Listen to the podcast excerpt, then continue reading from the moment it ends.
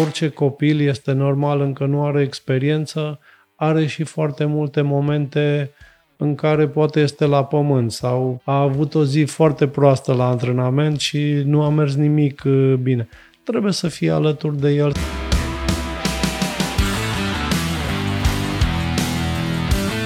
Există sportivi care au reușit cu succes să facă pasul de la un sport la altul. Însă există foarte puțini sportivi care au avut rezultate cu adevărat remarcabile în două sporturi complet diferite. Invitatul acestui episod al podcastului Școala Sportivă este Mihai Leu. Am vrut să aflăm dacă Mihai este un boxer care a devenit pilot de raliuri sau un pilot de raliuri care a început cu boxul. Ce știam însă este că Mihai Leu a fost campion mondial la profesioniști în box la categoria semi-mijlocie, iar apoi a devenit campion național la raliuri, ceea ce înseamnă că a fost un as al ambelor sporturi. Iar astăzi vine să ne spună ce a învățat din experiența sa imensă în cele două sporturi, aparent diametral opuse. Școala sportivă este un proiect construit de Fundația Țiriac, și susținut cu mândrie de Hyundai, care sprijină educația tinerilor prin teme legate de sustenabilitate și protecția mediului. Mihai Leu, bine ai venit la podcastul Școala Sportivă. Va fi o discuție despre lucrurile pe care le-ai învățat din sport, am vrut să spun din box, din sport. În cazul tău e vorba de sport. În podcastul ăsta vorbim despre lucrurile învățate pe care le puteți da mai departe copiilor și părinților care ne ascultă. Așa că bine ai venit, e o plăcere și o onoare să te am aici. Bună, Mircea, mulțumesc mult tot și plăcerea este reciprocă. Um, nici nu știu cu ce să încep. Ai o carieră, ai două cariere minunate în spate, plus o carieră after party, să-i spunem așa, de oficial, și așa mai departe. Uh, hai să începem cu ceea ce te-a consacrat, cu ceea ce te-a scos în fața României, cu ceea ce te-a scos în fața lumii, cu boxul. Oricum, spre exemplu, spun ceva sincer, chiar dacă mută, deci iubesc și automobilismul, dar boxul va rămâne toată viața pe locul 1 în inima mea. Chiar dacă în familie s-a început cu automobilismul, de fapt. Da. Tu ai, tu ai crescut cu raliurile. Da, cei care mă cunosc de mic uh, spun că la box am ajuns întâmplător și așa și este, fiindcă la noi în familie automobilismul era uh, sportul pe care eu ar fi trebuit să-l uh, practic în mod normal. Spune-mi cum ai ajuns la box. Povestește-mi un pic povestea asta a debutului, începutului. Păi eram la tenis de câmp Ah, bun, ok. Și... Stai așa. e mai complexă treaba. Bine, înainte să fac tenis de câmp, am făcut o perioadă în not. Ok. Practic am început sportul, nici nu știu, cred că mergeam la not de la 4-5 ani. Mă duceau părinții la bazin, stăteam în Reșița, iar după aceea, la 9 ani, mă rog, înainte de 9 ani, la, cam la 8 ani, am ajuns în, pe terenurile de tenis era un sport uh, frumos, uh, mergeam în fiecare zi la antrenament, iar într-o zi am avut așa o mică problemă cu un uh, coleg de la tenis, iar cei care erau mai vechi acolo mi-au spus, bine, antrenorul nostru care ne pregătea era plecat, nu știu, la un turneu probabil sau nu știu și ei sau când se întoarce antrenorul o să ai mari probleme. Și atunci m-am dus la sala de box. Ca să continui ce ai început pe teren, înțeleg? Bine, un unchi de-al meu m-a dus în sala de box și așa am... Uh, bine, prima dată la un meci de box mă dusese bunicul meu, care era brăilean. Și știi că în România Brăila, să zic așa, este patria boxului și el iubea foarte mult boxul. El m-a dus prima dată la un meci de box și n-am știut că o să ajung până la urmă boxer. Apropo de box, Mihai, sunt foarte mulți părinți grijulii, extra grijulii, care se uită la box și spun, a, păi eu nu-mi trimit copilul acolo să se bată, explică-le de ce boxul nu înseamnă bătaie. Într-adevăr, în primul rând, cred că este foarte greu să-ți vezi copilul, dar cred că nu numai în ring. Eu cred că orice ar face copilul tău, întotdeauna ai uh, sentimentul ăla de teamă, de grijă pentru el. Dar uh, boxul nu este de fapt o bătaie cum uh, foarte multă lume crede. Tu până să ajungi să dai cu pumnul, sunt alte, zic eu, două, trei lucruri care sunt mai importante decât uh, asta. Întotdeauna este foarte important să pregătești un meci foarte bine. Este totdeauna foarte important să fii foarte bine pregătit uh, fizic, fiindcă dacă nu ești bine pregătit fizic, nu poți să faci față efortului fizic. Trebuie să fii psihic foarte bine pregătit, fiindcă întotdeauna cu cât crește nivelul mai mult, normal că și presiunea psihică devine tot mai mare și este un lucru foarte important să poți face față acestei presiuni. Și de asta eu, sincer, recomand celor care cred că boxul este o bătaie să se uite mai, uh, mai atent. Mai adânc. Și să, da, practic, să știi că boxul este un sport în care există mai mult fair play decât în multe alte sporturi care arată mai bine la prima vedere. care arată mai bine. Estetic da. vorbind. Da. Uh, uite, spuneai de tenis, spuneai că ai început uh, în not tenis, box. Eu simt o linie individuală, de sporturi individuale, de, de sporturi în care ești singur contra adversarului. Se aseamănă, nu? Da. Probabil că așa am învățat de mic. A fost și la un moment dat o tentativă de a merge la fotbal, dar uh, chiar dacă îmi place să joc foarte mult uh, fotbal, dar n-am fost uh, foarte foarte atras de fotbal și de asta n-am ajuns. Da, probabil chiar nu m-am gândit niciodată și îți mulțumesc. Da, se pare că întotdeauna sporturile individuale m-au atras mai mult. Bine, cu excepția la raliurilor unde ai totuși pe cineva lângă tine. Dar să știi că am învățat în, în timp faptul că toate sporturile sunt individuale până într-un, într-un anumit punct. Sau nu neapărat într-un anumit punct, toate se fac totuși în echipă, fiindcă tu, pentru a ajunge acolo să faci performanță, trebuie să lucrezi foarte mult în echipă. Ai o echipă lângă tine foarte mare, o echipă în care fiecare, pentru ca tu să poți să performezi acolo, trebuie să facă ceea ce are de făcut. Deci tu ești doar vârful icebergului, de fapt. Da. Eu să știi, am avut așa o, pentru mine poate cel mai elocvent exemplu de muncă în echipă a fost, la un moment dat am avut un sparring partner, un american, pe care l-am văzut, uh, deci uh, vizionând meciul meu, l-am văzut în momentul în care am câștigat, că a sărit în sus de bucurie. Și în momentul ăla pur și simplu am realizat, el în fiecare zi practic lua bătaie de la mine, că asta era, dacă să zic, dacă ar fi fost el boxerul mai bun, ar fi fost el în ring și totdeauna pentru antrenamente erau aleși boxeri care semănau cât de cât cu stilul de box al viitorului adversar, dar bineînțeles nu foarte puternici, ca tu să te poți antrena cu el.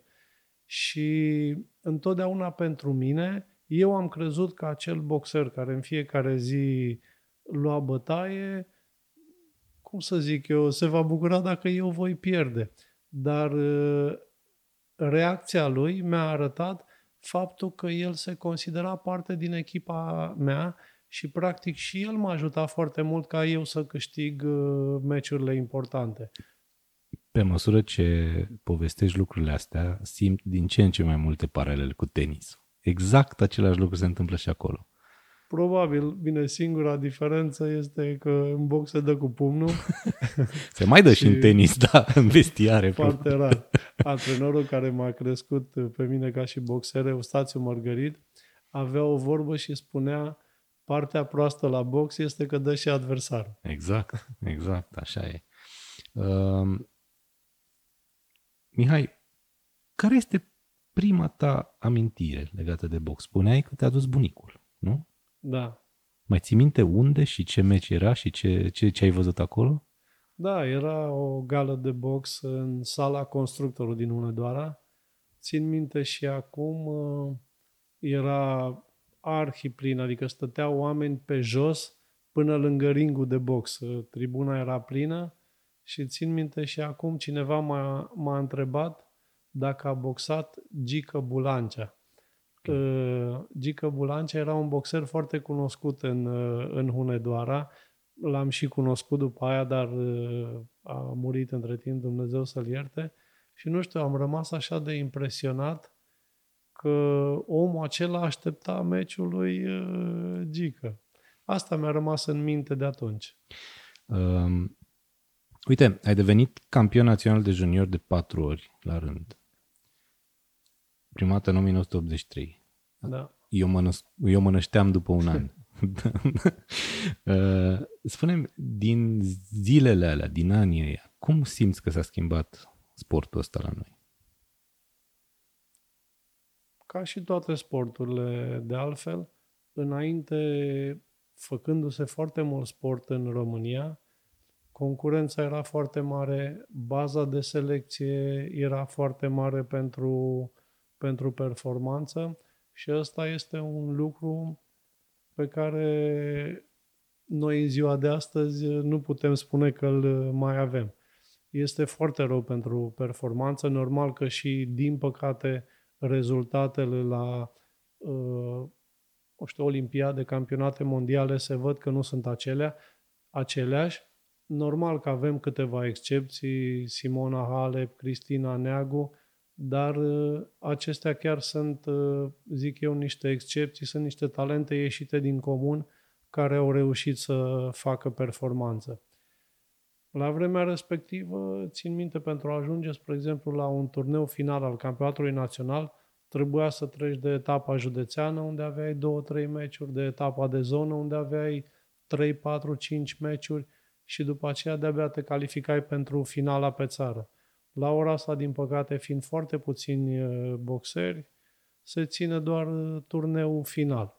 Normal că toate astea, cum am spus și înainte, se văd în performanțele pe care le avem pe plan internațional. Crezi că e ceva de făcut să schimbăm lucrurile astea? Se poate face ceva să popularizăm din nou un sport ca boxul în România? Da, normal. Uh, bineînțeles că se pot face foarte multe, dar eu cred că nu numai pentru box, fiindcă este un întreg sistem care la ora asta nu funcționează foarte bine, fiindcă, din păcate, eforturile care se fac pentru sport uh, nu sunt aceleași uh, care erau înainte. Și eu cred uh, sincer că sportul, bineînțeles că în primul rând este sănătate, categorii, dar în al doilea rând cred că este și un mod de a educa tineret, mă rog, tineret, copii pentru, pentru viitor, fiindcă întotdeauna, spre exemplu, și la un meci de fotbal, dacă, eu știu, sunt copii de 5 ani care joacă fotbal în curtea școlii sau, nu știu, într-un parc sau oriunde, știind că dacă îți faultezi adversarul, el beneficiază de o anumită lovitură liberă. Știi că, nu știu, pentru a lua mingea trebuie să muncești, trebuie să alergi. Și eu cred că este un mod de a educa copii foarte buni. Ele sunt de fapt lecții de viață punctuale pe teren. Cred că cum sunt să, cele cum mai să importante. colaborezi să dai gol. Da, cum eu să... cred că te, te educă foarte mult. Și în afară de asta, dacă ne uităm ce se întâmplă pe plan internațional cu sportul, a devenit și o industrie în care și financiar poate să fie foarte bine pentru, pentru oameni. Apropo de copii, spuneai, povesteai că sportul este de fapt, nu poate să fie, este sigur, în mod sigur o lecție de viață. Uh, pentru că cumva, știi cum e, per total așa cumva fiecare dintre noi a făcut sport, mai mult sau mai puțin profesionist, mai mult sau mai puțin da. organizat. Și știm foarte bine că, în general, atunci când din ce am făcut am învățat lucruri. Apropo de copii și de box, cum ar trebui ca părinții să recunoască aptitudinile unui copil și să-l ducă la box? De unde știi că tu ai ochiul format, ai văzut atâția boxeri în viața ta. De unde știm că un copil este talentat în sportul ăsta? Pentru un părinte, cred că este foarte greu să, nu știu, să-și dea seama ce talent are copilul sau ce talent nu are, dar normal că în multe țări sportul începe foarte devreme, adică sunt multe țări unde de la grădiniță deja sunt oameni care urmăresc copiii să vadă ce fel de aptitudini uh, au. Și eu cred că sunt uh, de multe ori exemple minore care pot să facă un specialist să-și dea seama dacă un copil are talent uh, sau nu. Eu țin minte când eram uh, mai copil, Eustațiu Mărgărit, cel care m-a format ca boxer, spre exemplu, avea câte un lucru, nu știu, dacă avea, să zicem, o portocală în mână, o arunca dintr-o dată spre tine. Mi-am dat seama mai târziu, vorbind cu dânsul, nu făcea asta, nu știu, numai de dragul de asta, dar să vadă cum reacționezi tu.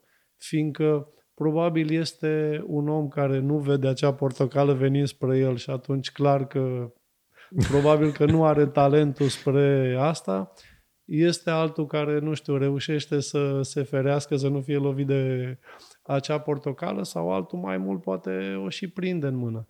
Și atunci poți să faci o diferență a calităților pe, pe care ă, astea sunt calități native pe care le poate avea un Deci reflexele, un reflexele ar putea fi un indiciu Reflexe, pentru părinți. viteză de reacție este foarte important la un sportiv și astea sunt lucruri care se pot vedea cât de cât de vreme poate capacitatea de refacere, capacitatea de concentrare și atunci poți să-ți dai seama spre ce se poate îndrepta acel copil. Oricum, sfatul tău, din ce înțeleg, este să-l ducem la cât mai multe sporturi și de acolo aleg specialiștii, că e Eu cel mai cred bine. că ar trebui foarte devreme un copil să înceapă, fiindcă am spus, indiferent de parcursul pe care îl va avea în viață, va fi o experiență extraordinară pentru el. Da. Uh, spune-mi uh, despre raliuri. Ai trecut la raliuri după ce te-ai lăsat de box? Da. După o accidentare, de fapt. Da. Că nu te-ai lăsat de bunăvoie, nu te-a bătut nimeni în box. Da. În am- boxul profesionist. Da. Bine, și la amatori am avut uh, 200 de meciuri și am pierdut 100, uh, am câștigat 190, am pierdut 10 meciuri. Dar, 5%. Nu e Da. procent rău deloc. Felicitări. Da. Bine, cred că întotdeauna am tratat uh, fiecare adversar cu maximă seriozitate și am fost întotdeauna foarte pregătit și am încercat întotdeauna, chiar dacă am câștigat un meci, să știu ce am făcut rău și să fiu mai bine pregătit la meciul următor. Uite, apropo de skill-uri, hai să nu trec la raliuri totuși, încă o întrebare, apropo de skill-uri. Um, eu te-am privit și probabil că toată lumea te privește ca pe un tip foarte calm, foarte calculat, foarte așezat. În mod sigur nu apucat și uh, uh, exteriorizat foarte mult. Și totuși le ai bătut pe ea în ring, fără discuție. Pumnul nu are niciun fel de legătură cu modul în care ești tu în mod normal. E, o, e un dat al tău, un dar, o poveste a ta aici. Te calm, ești calm în viața reală, așa ai fost mereu, și în ring te dezlănțui.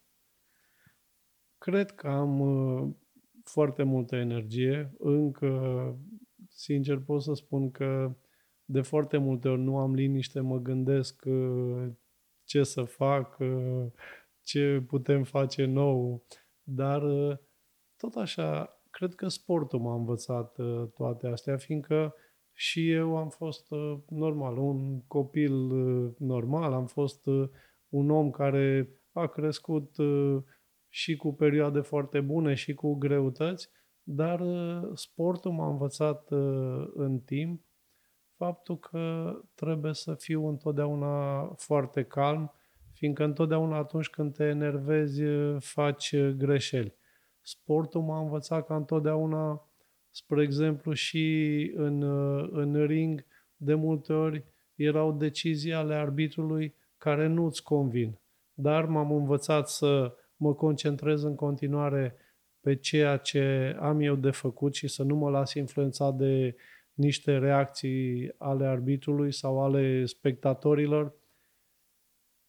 Și atunci cred că toate astea m-au, m-au educat și m-au învățat așa pentru viață. Să nu crezi că eu nu am, adică și eu am emoții, și eu am, și eu mă enervez, și eu am situații în care, nu știu, simt că nu mai rezist. Dar este foarte important întotdeauna să ai puterea de concentrare și tăria să știi că tu nu ai voie să greșești. Știu cel puțin 28 de oameni, asta doar la profesioniști, care au făcut cunoștință cu Mihai Leu cel nervos. Sau Mihai Löwe. Da. Cum ar trebui să-ți spun? Da, am plecat în Germania în 1987 și am ajuns la Bayer Leverkusen și unul dintre primele lucruri care s-au discutat a fost uh, numele. Adică e- de la bun început uh, pentru ei Mihai Leu în Germania nu spunea nimic, dar uh, Leuve a fost un nume care a fost uh, acceptat foarte rapid. Se și potrivea fiind, foarte uh, bine, da? este În practic context. traducerea, da, este traducerea numelui și bineînțeles că eu făcând sport uh, de mic am fost învățat și să fiu disciplinat și normal că am, uh, am făcut ceea ce mi se recomanda să fac. Um, la, în WBO, categorie semi-mijlocie, Mihai Leu a câștigat 28 de meciuri, din care 10 prin knockout, apropo de deciziile arbitrilor, ai rezolvat Da. problema. Să știi cum. Hai să nu mai așteptăm decizia. Uh, nu ai pierdut niciun meci, Mihai. Și totuși te-ai retras după o retragere. Din ce țin eu minte, în momentul în care ai câștigat acea centură, în meciul respectiv, tu ai jucat accidentat. Da, Nu? din păcate. Bine, să le luăm așa... Ia-o pe de la rând. început. Să zic uh, 10 meciuri prin knockout din 28 nu este o cotă foarte bună de knockout. Dar eu nu am fost uh, un boxer uh, cu o lovitură foarte puternică. Eu am fost, spre exemplu, un boxer care am avut uh, viteză foarte bună, am avut uh, reflexe foarte bune, am avut uh, viteză de, de reacție. Și atunci, normal că a trebuit să folosesc calitățile pe care le-am avut eu să pot să înving chiar adversari care erau mult mai puternici uh, decât mine. De asta am și spus înainte că forța nu este neapărat sau, nu știu, lovitura neapărat lucru cel mai important în box. Și este foarte important ca tu să reușești să-ți impui tu uh, boxul pe care îl ai tu. Chiar dacă se întâlnesc în ring, spre exemplu, două stiluri total diferite, tu trebuie să-ți aduci adversarul în situațiile ca tu să fii mai bun uh, decât el. Normal că m-am accidentat, din păcate, în timpul meciului uh, cu Santiago Samaniego, în seara în care am și devenit uh, campion mondial. Nu am sesizat chiar la momentul respectiv, fiindcă eram încălzit, nu știu, Adrenalina. Simțeam că nu mai dau cu stânga, nu mai pot să dau atât de bine, dar uh, cred că dorința de a câștiga a fost mai mare decât, uh, decât uh, durerea. Și după aceea, bine, am fost operat după meciul cu Samaniego. Mi-am apărat uh, titlul din nou, dar uh, din păcate, eu nu am respectat indicațiile doctorului și am început antrenamentele mult mai devreme decât, uh, decât trebuia și asta probabil că m-a Asta costat. o altă lecție de viață, Da, probabil. da. Am, am învățat că trebuie să asculți de cei care se pricep mai bine în ceea ce au de făcut. Da, e o, e o lecție bună în vremurile noastre. Da, a fost o lecție foarte dură pentru mine. Sincer, chiar dacă mi-am descoperit așa pasiunea și talentul pentru automobilism și îmi, plac, îmi place foarte mult, dar, sincer, cred că aș fi avut încă multe de, de făcut în box. În categoria asta în care tu te-ai luptat, ai câștigat centura și ți-ai apărat-o, după care te-ai retras fără să te bată nimeni, fără niciun fel de înfrângere. Uh, ulterior au apărut personaje care au făcut, uh, hai să nu spun istorie, dar o imagine, și au făcut o imagine foarte bună, cum e Manny Pacquiao sau Floyd May- Mayweather Jr. Și el a trecut pe acolo, pe la WBO categorie semi-mijlocie. Da.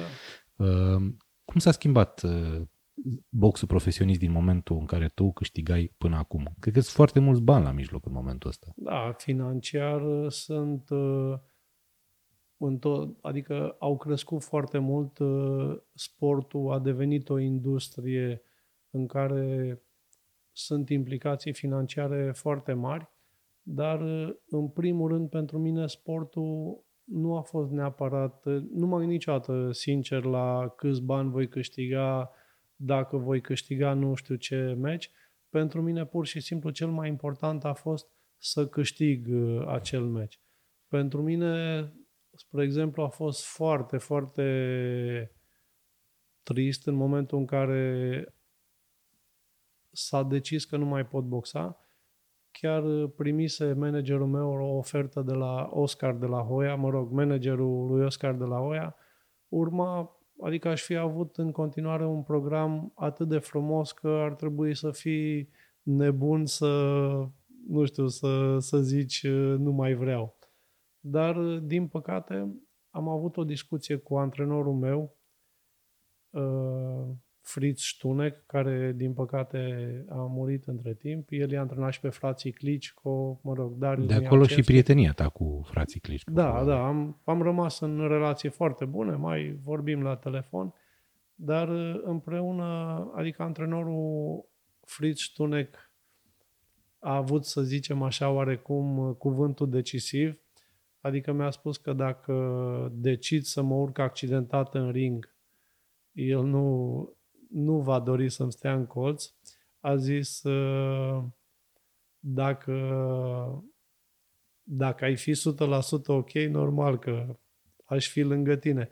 A zis, dar dacă decizi să nu te urci uh, să te urci în ring în aceste condiții, a zis, nu cred că este normal fiindcă eu întotdeauna dând tot ce pot uh, din mine, el a avut și problema că a zis uh, dacă a ști că te doare brațul și te oprești, ar fi ok, asta e, abandonăm, dar a zis uh, în mod sigur, n-ai să te oprești și eu am să rămân toată viața cu conștiința încărcată că te-am lăsat să te urci în ring în condițiile astea.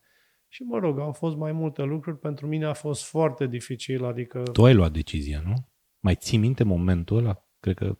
Împreună, practic. Ultima dată am fost cu soția mea, spre exemplu, am fost la antrenor acasă și era cam, să zic așa, bine, doctorul îmi dăduse aviz negativ. Okay. Dar acum, știi cum e cu astea medicale, se mai puteau uh, face anumite și urma ca decizia să o luăm uh, managerul meu, antrenorul și cu mine și împreună am ajuns la această decizie. Um, te-ai lăsat de box și ai pus mâna pe volan. Ai început ce lăsase tatăl tău în spate, de fapt. Ai continuat, de fapt, o, o meserie. Hai să spunem așa că e o meserie, asta e un job, practic. A fost un job. Iar în câțiva ani de când te-ai apucat de raliuri pe bune, ai devenit campion național. Asta nu e de aici de acolo. Se întâmplă lucruri ca să ajungi campion național.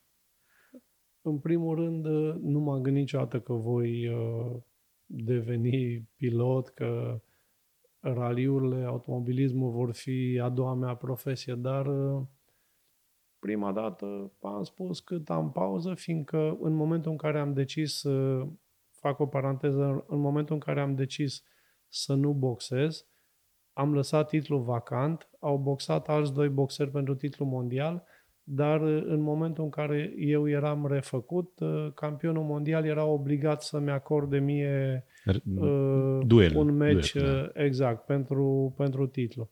Și atunci vorbisem cu managerul meu să iau o pauză. Între timp am mai fost la câteva controle medicale, am fost la, la doctor și domnul Ion Țiriac a vorbit cu un doctor în, în Austria și am fost uh, acolo, dar din păcate toate nu m-au ajutat. Bine, probabil eu loveam foarte mult cu brațul stâng și ăsta a fost unul dintre lucrurile care le-a contat foarte mult. Și uh, la auto auzisem că cei de la Ford România au adus 5 mașini de curse am sunat la Ford dacă îmi dau și mie o mașină să merg. Am zis că o să merg. Un raliu, două, așa de... Plăcere. Da, bineînțeles.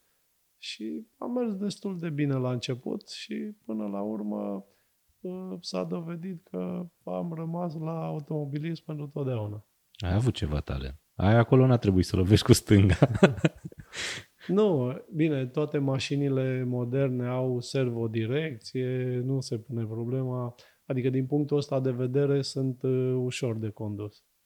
Uh, tu ai concurat în motorsport într-o perioadă în care erau nume grele pe acolo, în, uh, în campionatul național de raliuri. Mai ții minte cu cine te-ai luptat când ai câștigat titlul? Au fost uh, mai mulți uh, piloți care mergeau foarte tare. Au fost niște vremuri când uh, erau mulți piloți implicați în lupta pentru titlu. Era, să zic, Bogdan Marișca, era mai tânăr, Titi Aur, bine, toți erau mai tineri. Titi Aur, Dodo Toma, Heinz Göllner, Ștefan Vasile mai mergea la vremea. Chiar era o listă destul de lungă. Era o perioadă în care piloți raliurile buni. erau extrem de populare în România. Se aduna lumea pe probe. Da, era, din punct de vedere al publicului, era într-adevăr uh, extrem de multă lume. Adică țin minte, nu știu, pe Poiana Brașov uh, nici nu vedeai câteodată drumul de mulțimea care era pe traseu. Da. Um, și acum revin la întrebarea pe care ți-am adresat-o și despre box. Ce ar trebui să facă un copil să se apuce de motorsport? Unde ar trebui să înceapă? Cum ar trebui să vedem talentul lui? Că acolo la motorsport e un pic mai greu, nu poți să-i dai o minge și te prinzi dacă se descurcă sau nu. Nu, dar uh, tot așa să știi, Mircea, calitățile pe care un, uh, un sportiv trebuie să le aibă sunt cam în toate sporturile aceleași. Acum, normal, aproximativ uh, la fel. Contează, bineînțeles, și uh, specificul sportului respectiv. Și eu cred că tot așa, în primul rând, pentru a face performanță, este foarte bine să înceapă sportul foarte devreme. Și pentru, spre exemplu, pentru sportul cu motor, bineînțeles că este puțin mai dificil decât la box, fiindcă ai nevoie și de o bază materială mult mai costisitoare decât uh, la box și au apărut deja foarte multe școli de pilotaj. Spre exemplu, fostul meu uh, copilot și câteodată și eu îl mai ajut, Ciprian Solomon, are o școală de pilotaj și tot așa îmi spune imediat din uh, copiii care vin uh, pe acolo, bineînțeles că imediat se sizează dacă unul are mai mult talent sau uh, mai puțin. Ideea este pentru ca un sportiv să facă performanță, este bine să înceapă cât mai uh, devreme.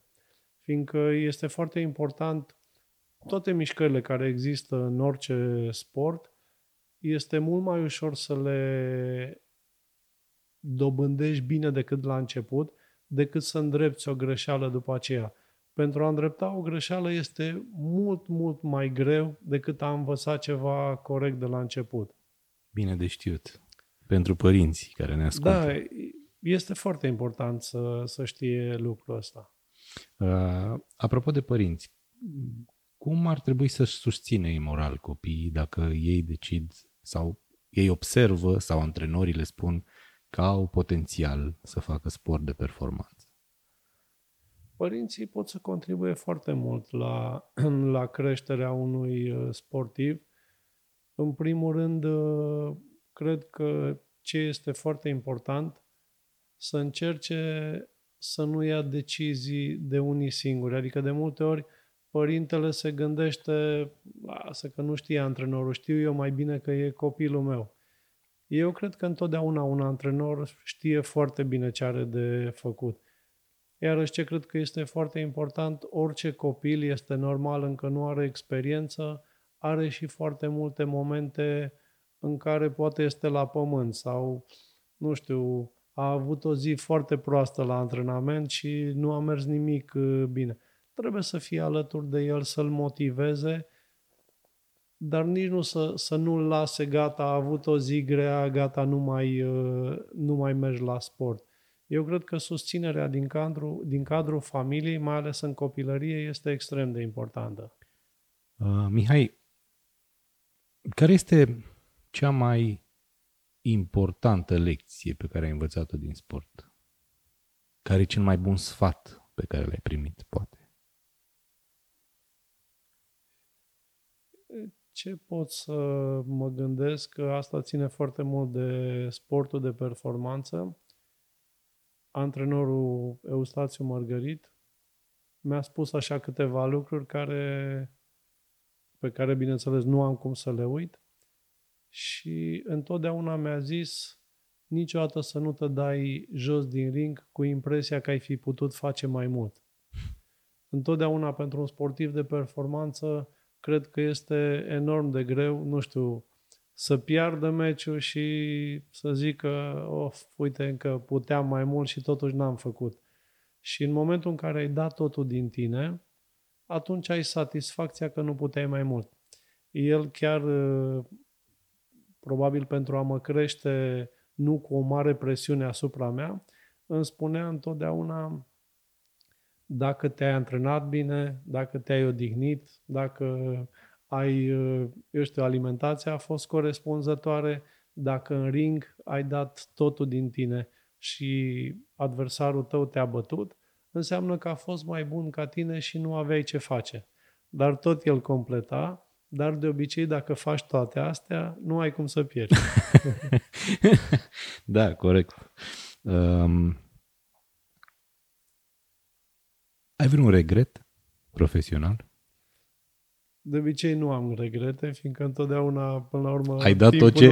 Până la urmă ai dat da. tot ce ai avut mai bun în ring, da. Singurul regret pe care l-am, sincer, este faptul că nu am ascultat ce mi-a spus doctorul și am fost nevoit să renunț prea repede la box. Ăsta este singurul regret. Restul, nu știu, toate Nu e profesional, e medical mai degrabă. E o da, decizie. dar uh, a fost uh, decizia care, bine, cumva a fost puțină presiune din partea managerului, dar uh, întotdeauna am învățat să caut vina la mine, nu la alții. Eu sunt de vină că am acceptat să, să mă urc în ring. Uite, uh, unul dintre partenerii acestui podcast este marca Hyundai, știu că ești da, prietenul Mărci Hyundai. Uh, Hyundai încearcă acum să se orienteze spre zona eco cu o gamă de modele hibride, hibride plug-in electrice foarte interesante. Cum vezi, ca fost pilotarul ca iubitor al zonei auto, această mișcare, această migrație spre electric? Cum se vede? Eu personal, inclusiv și la o mașină de raliu, bine, mașinile de curse acum mai noi, numai, inclusiv mirosul ăla de benzină, așa îmi plăcea. Motorul ăla care se auzea așa când îl turai, uh, flăcările care ieșeau pe eșapament, uh, erau, făceau parte din uh, tot ansamblul ăsta frumos al sportului cu motor.